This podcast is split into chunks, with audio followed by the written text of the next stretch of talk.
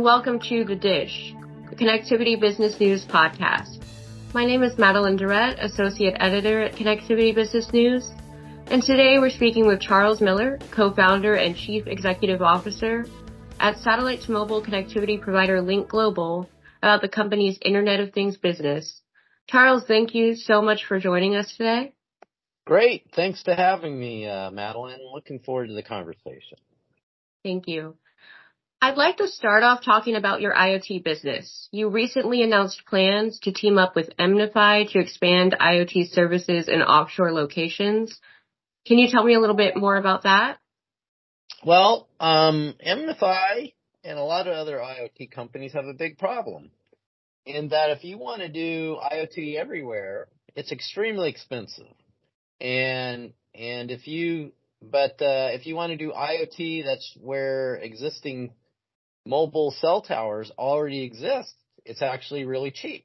You actually can have a device that has uh, an RF cellular chip in it, a radio chip, like the same chip that's in every phone. So, and it's in like every car and every drone and every truck on the road. And so they're mass produced. Hundreds of millions, billions of years of these chips are produced. These standard, they're 3GPP standard cellular RF chips. But they don't work everywhere because there's black spots. 90% of the planet does not have coverage for these cellular chips. It only works where you have cell tower coverage. And Lynk is already solving this for mobile phones, but what we haven't talked about a lot is we solve the same problem for every form of cellular RF chip, right? So every car built basically today, um, every drone, um, you know, truck, it has these chips in them. And so just like we can extend coverage for existing mobile phones everywhere, we can extend coverage to your car or to your your drone everywhere with no change to your car or drone. Right? They'll now just stay connected everywhere. So Emnify really like this. The alternative that that um, that many um, companies like Emnify have to consider doing is doing a hybrid terminal. Well, a hybrid kind of sucks. And we've talked to others uh, in the industry that they, they'll go get a, they offer a hybrid version and the total bill of materials for the for the non-hybrid user terminal for an IoT is like $100. But if they add a satellite chip to fill in all the black spots, it doubles the price. It's like $200 to build that device. So what if the $100 device could do the same thing as the $200 device, right? You could have the existing IoT radio system that you put mass producing these cars, and maybe it's even lower cost for car manufacturers with no change to the car, and now it works everywhere. Well, that's what Lynk is offering. So we, this is why Lynk was awarded the uh, grand prize challenge by Mercedes-Benz last year for their Sat to Car challenge. It's like this insight is a huge difference. And so Emnify is of the same mindset. They want to start providing service um, in black spots. They're focused on maritime and extend coverage to their 50, 50 million end users um, everywhere. So that's that's what Lynk is offering. Thank you. Um, how exactly does did direct to car work? Well, your car has a cellular RF chip in it. It comes off the assembly line. They, the car manufacturers use this to, uh, you know, provide like LoJack type services and, and OnStar emergency services. And when your airbag is deployed, they call 911. And, and they also use it for lots of other things like updates and maintenance. You know, so they know things are going, if things are breaking down in the car, they can do updates to it and so there's lots of different reasons for using in the car. Uh, but that cellular RF chip that's already in the car now can stay connected everywhere. Think about like smart cars that people are still working on. Many companies are still investing huge amounts of money. Well, smart cars get in trouble. They always have these corner cases where they want to dial home and say, I'm having this problem. What do I do? And the mission controller can say tell them what to do, but only if they have a connection. And they don't want to spend thousands of dollars on on on you know this connection. So if the existing cellular RF chip in the smart car allowed the uh, the smart car owner operator to tell it what to do, that would solve a huge problem for them. And and so that's what where cars are. And so this is a a a very elegant, low cost, no friction solution um, for uh, car makers. And and just to think is there's lots of other people out trying to sell their connectivity solutions to car makers. Every one of them requires the car maker to make a change to that's costly and it's also risky. What if what if the car maker um, who's building you know millions or tens of millions of these cars in three to five years, this company they bought this service from is out of business? Well, that's really risky.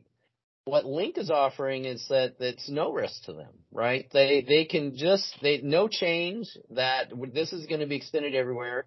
And now, based on what's going on with the direct-to-device industry, it's well, everybody's woken up to what Lynk is doing this is really inevitable. It's not inevitable that Lynk gets the business. This technology is now a whole bunch of companies jumping in that said, oh my gosh, this is a huge breakthrough and we want to be in it too. Right? So we have a bunch of fast followers and part of the implications here are to IoT. There's really big implications for the entire IoT industry. Thank you. Um, what is Lynk doing um, to test its satellite to mobile on Earth? Well, we're we're testing in in um, in 20 countries right now. We have licenses to test in 26, but we're actively testing in 20 right at the moment. We're testing with tier one MNOs in the United States, in India, in in uh, Philippines, in Australia, in the United Kingdom, um, in in Australia, um, in New Zealand. Some of our MNO partners have announced it. Uh, Globe in the Philippines and Optus in Australia have both announced successful tests in their countries. So we're we're testing with lots of MNOs all over the world. Thank you. Um, are you still planning a constellation of 5,000 satellites? Yes, that is the long-term vision. That's where we're planning to build out to 5,000 satellites. And, uh, but we're starting where we are. There, you don't need 5,000 satellites for a good, useful IoT service. There's actually some value with the existing satellites we have in orbit today. We have three. We're the world's only patented, proven, and uh, commercially licensed company and we're the only world's only satellite direct to uh, device company that has three commercial satellites in orbit that are operating today. And so we can start providing some IoT services today, this year, with uh, our existing satellites under our, you know, the world's only uh, commercial license from the FCC to do this service. Are you planning any more launches this year? Yes, we're planning launches later this year. We're we're uh, we we are building satellites now, and uh, we're looking to ramp up next year and to uh, increase the scale and and and rate of production. Thank you. What steps are you taking to scale production in 2023 and beyond? Well, we're planning to uh, hire a lot more people, and we've already proven you know, the uh, existing sat- satellite tech, and we're going to scale with the proven technology. So now it's, you know, wash, rinse, repeat, right? Um, you know, what's proven. Thank you. And I have one more question on the topic of the FCC. Last month, they announced a new proposed framework for satellite smartphone communications that's intended to facilitate more collaboration between terrestrial mobile network operators and satellite service providers like Lynk. What does this mean for Lynk Global going into the future? So first of all, what the FCC has done and what the leadership of the FCC has done in a bi- very bipartisan manner is brilliant. What they have done, instead of trying to boil the whole ocean and solve every different issue for satellite direct device, uh, there's some complicated issues. What they said is we're going to do the low hanging fruit first, the low risk. And what they decided that the low risk, easy thing to do first was, you know, mobile network operators have contiguous spectrum across the whole country and different geographic areas of the United States like Alaska or Hawaii. And if we give a license, if, if a, a mobile network operator has that spectrum and that mobile network operator, which paid for that spectrum, decides we would like to light it up with satellite cell towers in addition to ground-based cell towers. Who are we to say they can't do that as long as they don't cause harmful interference to, you know, any adjacent uh, uh, parties? And as long as they can show they're not doing that, we're gonna. They basically said we're gonna let them cut a commercial deal with a satellite company who has a commercial operational license like Lynk to go do that. And that was the easy thing to do. Now there's lots of other ideas out there for adding new spectrum and uh, other things for satellite direct to device. Those are more complex. There's fights over spectrum between different companies. They're not gonna, they're saying, we're not gonna touch that. In this case, the, the MNO spectrum, they have dedicated spectrum. It's not shared. It's, it, there is no harmful interference risk. There's no resolving a fight between parties over the spectrum. We're going to let them go now. So we can accelerate this and, and the United States can be a leader in this. So it's, it's really brilliant insight on the FCC of, of not slowing this down. There were other companies that tried to slow it down because they can't move fast. Anybody who's protesting the FCC moving fast is saying they can't move fast and so this is a bad idea. Um, and there's companies out there who basically said it's going to take them 10 to 15 years to do this and they'd rather slow it down. And so Lynk can move fast and the FCC is, you know, sorry to say to those companies is moving fast. And so we're, we're very pleased with the leadership. And, you know, the U.S. government takes a lot of flack about not going fast enough. So when they do go fast, we, we should all applaud them. Thank you. So the new proposed framework, it's it's sort of helping the companies that have already made major progress and just helping them kind of get even further along. It does. It it uh, it it moves us along. That there's a there's a path forward that's low risk that allows us the United States to be a leader in this. There are other countries that would love to leapfrog over the United States. And if we get become too bureaucratic, it becomes a national security problem. The FCC recognizes it's critical for America to lead in this. In this technology, we invented the technology. It's critical that the government not become the problem and allow other countries to leapfrog over the United States. So we're very pleased by what the FCC is doing, as well as the bipartisan leadership of the U.S. Congress. So there was a law passed out of the, the House Commerce Committee uh, last week called the Alert Parity Act. It passed 46 to 0 that, that Lynk supports, right? So there is bipartisan uh, excitement across the whole of government of the United States that this is a critical technology we need to lead in. And, and so FCC has seen, seen this as well as the U.S. Congress.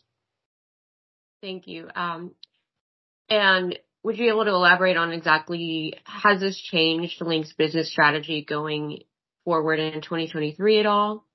No, it hasn't changed it at all. Um, if this was, we believe that uh, the FCC would uh, would uh, you know, uh, I, I guess I'm a hopeful, positive that that you know you have to be that for an entrepreneur. The glass is half full. That we'd be able to persuade the U.S. government that to do the right thing. And so our plan was to persuade them that this is the right thing to do. And, and so across the whole of the U.S. government, they are, are, from my perspective, doing very well.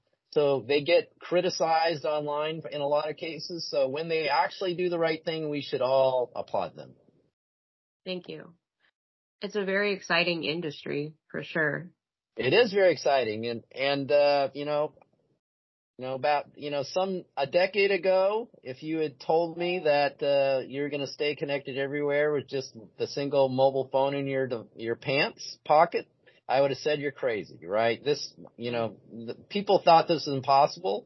We figured out that the impossible was possible in 2015. We did the bottoms up, uh, first principles physics of it in 2015. And then it took us a couple more years to invent the technology, but in 2017, in the spring of 2017, we have had it all figured out. So we've been working at for six years.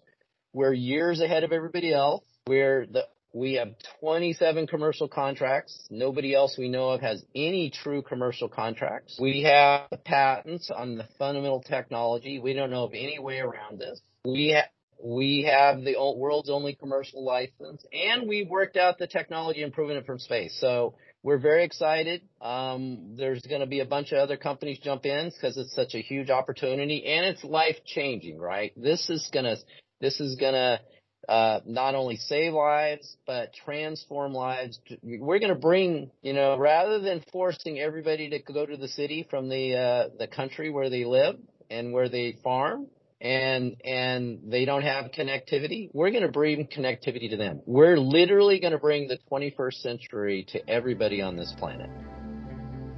Thank you. That's really exciting. Um, that's all the time we have for today. I want to thank you again um, to Charles Miller, co-founder and CEO of Lynk Global, for joining us. This has been the Dish podcast by Connectivity Business News.